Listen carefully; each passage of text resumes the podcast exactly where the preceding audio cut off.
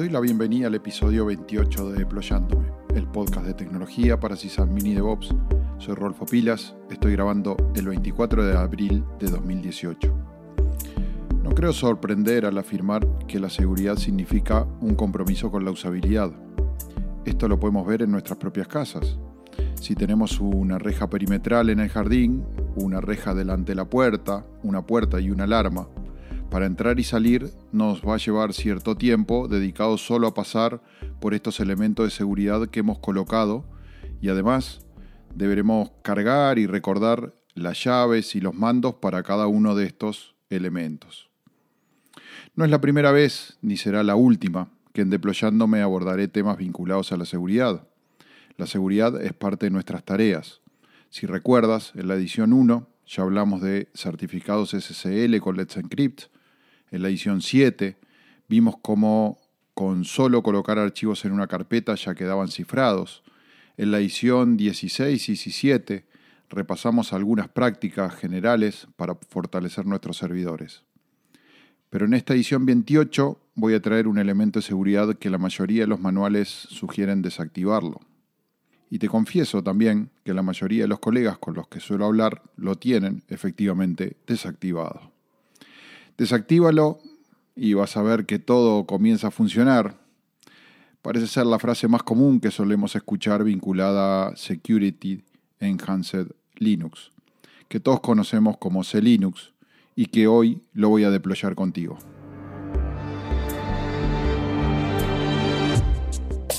Así pues, como te digo, percibo que C-Linux está en la mente de la mayoría de mis colegas como una molestia, como una traba de seguridad que complica más de lo que soluciona y te confieso que eso también fue una sensación que yo mantuve hasta que lo conocí o hasta que nos hicimos amigos. Por eso, para ser justos con C-Linux, tenemos que entender qué hace, para qué está y qué soluciona. Luego recién vamos a poder discutir si es bueno o no aplicarlo. En un Linux tenemos un sólido sistema de permisos basados en privilegios de usuario. Por un lado tenemos usuarios que tienen permiso a acceder a ciertas partes del file system, a abrir cierto rango de puertos para conexiones TCP, a editar ciertos archivos. Cambiando estos permisos de acceso, principalmente en los archivos, podemos lograr independizar el accionar de un usuario con otro, ya que el kernel Linux se encargará de separar los espacios de memoria, los procesos y las conexiones. En esta nube de usuarios independientes entre sí conviven las aplicaciones, y los usuarios humanos, los que llamamos system users y los users. Un tercer jugador en este conjunto de usuarios es el usuario administrador, o sea, root. Adecuadamente lo comparamos con Dios, ya que sus permisos son globales, inclusive puede actuar en contra del propio sistema, borrando espacios de disco, interceptando la memoria, gestionando procesos ajenos. Para llevar la gestión diaria del sistema GNU Linux hay tareas que son iniciadas como administrador y luego decrecen privilegios para terminar ejecutando como usuario, y otras que hacen justo lo contrario, es decir, que son iniciadas por un usuario que puede pedir que sean realizadas como administrador. A este sistema de permisos se le conoce como un sistema discrecional, es decir, depende de quién seas, será lo que puedas hacer, siendo que la mayor jerarquía puede incluso deshacer lo que ha hecho la que está por debajo. Llevemos esto a un sistema de permisos en el mundo real. Imaginemos una organización que llamaremos entidad A, que está basada en una jerarquía discrecional. Supongamos que tiene un tesorero que se encarga de la gestión financiera, un secretario que va a llevar la gestión administrativa. De esta forma, el tesorero no podrá establecer contratos y el secretario no va a poder hacer pagos. Pero existe en esta organización un presidente, el presidente de la entidad A, que puede venir y cesar a un funcionario o que puede pedir que se pague algún gasto. Y solamente por eso, por ser el presidente, puede hacer esto y mucho más. Las organizaciones con jerarquías discrecionales están por todos lados. ¿Cuántos de nosotros le decimos a un compañero que abre un ticket por su reclamo, pero salimos volados de nuestro escritorio si llama un gerente por un reclamo equivalente? Si te pasa esto, entonces casi seguro estás trabajando con una jerarquía discrecional. Suelo explicarle a mis alumnos que un acceso discrecional es aquel que se contesta con dime quién eres y te diré qué puedes hacer. Esto es lo que tenemos normalmente en nuestros sistemas GNU Linux. Tratamos de trabajar como un usuario y anteponemos sudo para las tareas puntuales que requieren privilegios superiores, justamente para que el sistema nos dé la protección del acceso discrecional. ¿O nunca escuchaste la frase de no conviene trabajar como root? Pues es precisamente para esto, por el control discrecional. ¿Y sabes qué? El acceso discrecional no se adapta a una organización moderna. A ver si entendemos el problema que tiene el control discrecional. Los administradores y los encargados de seguridad sabemos que es necesario manejar un cierto nivel de confianza en las personas que operan un sistema para mantenerlo seguro.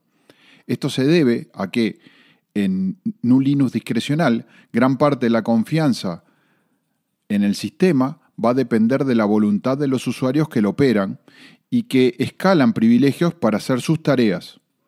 Y entonces confiamos en que van a ser estas y no otras no autorizadas y apelamos a la ética profesional para mantener esa seguridad. Fíjate que una organización basa su seguridad en políticas y esas políticas no pueden estar basadas en la confianza ni en la ética, sino que deben ser aplicadas en forma mandatoria, siempre, sin importar quién seas o si desempeñas éticamente o no.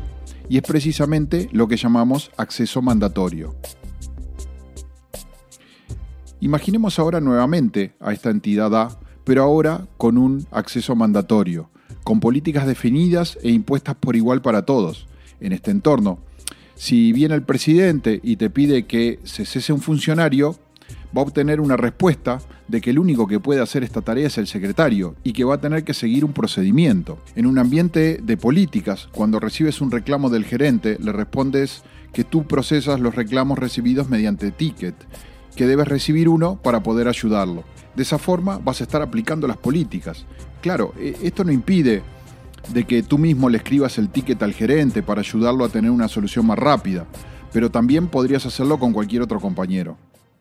Las políticas mandatorias se aplicarán por encima de las personalidades de los cargos y a nivel informático en nuestros GNU Linux son impuestas por el kernel y nadie escapa a ellas. Esto es lo que hace C-Linux, implementas políticas que estarán por encima de los usuarios y del propio administrador. El proyecto Secure Enhanced Linux fue iniciado y desarrollado por la Agencia de Seguridad Nacional de los Estados Unidos de América, la famosa NSA, allá por diciembre del año 2000. Es la implementación de una arquitectura del sistema de seguridad de GNU Linux con una configuración basada en políticas que se conocen como Flux Advanced Security Kernel, o Flask. A C-Linux se lo puede entender como una capa adicional de seguridad que nos permite imponer políticas por encima del simple RWX o del sudo.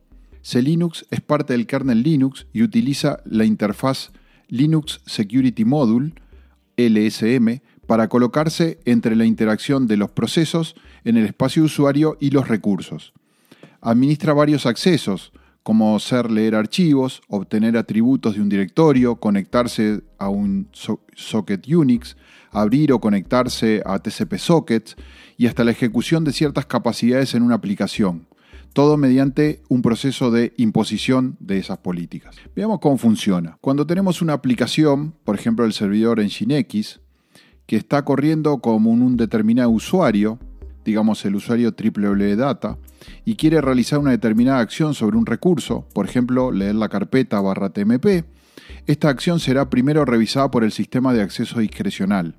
Y todos ya sabemos que la carpeta barra TMP tiene un acceso de lectura para todos los usuarios, por lo que se le concede el acceso y ahí la implementación del SM va a llamar a C-Linux para que revise la política de esa carpeta y retorne si el acceso está permitido o no. Y ya te adelanto que este acceso no está permitido en las políticas por defecto, por lo que en Nginx no va a poder leer el TMP a menos de que se hagan configuraciones específicas. Lo mismo pasa si se configura el servidor OpenSSH para que escuche en el puerto 2222.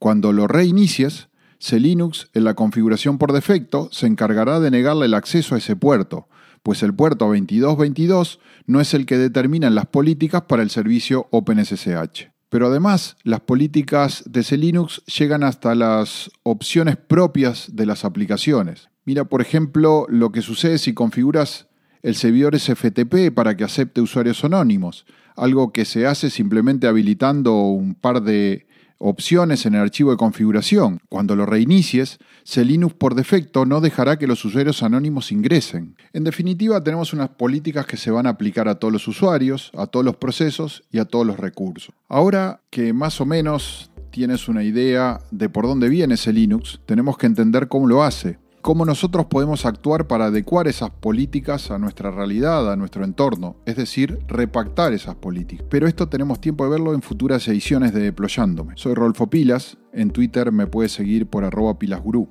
Y te dejo un saludo, confío en que este podcast te haya aportado para mejorar y como siempre espero tus inquietudes y sugerencias comentando en deployando.me.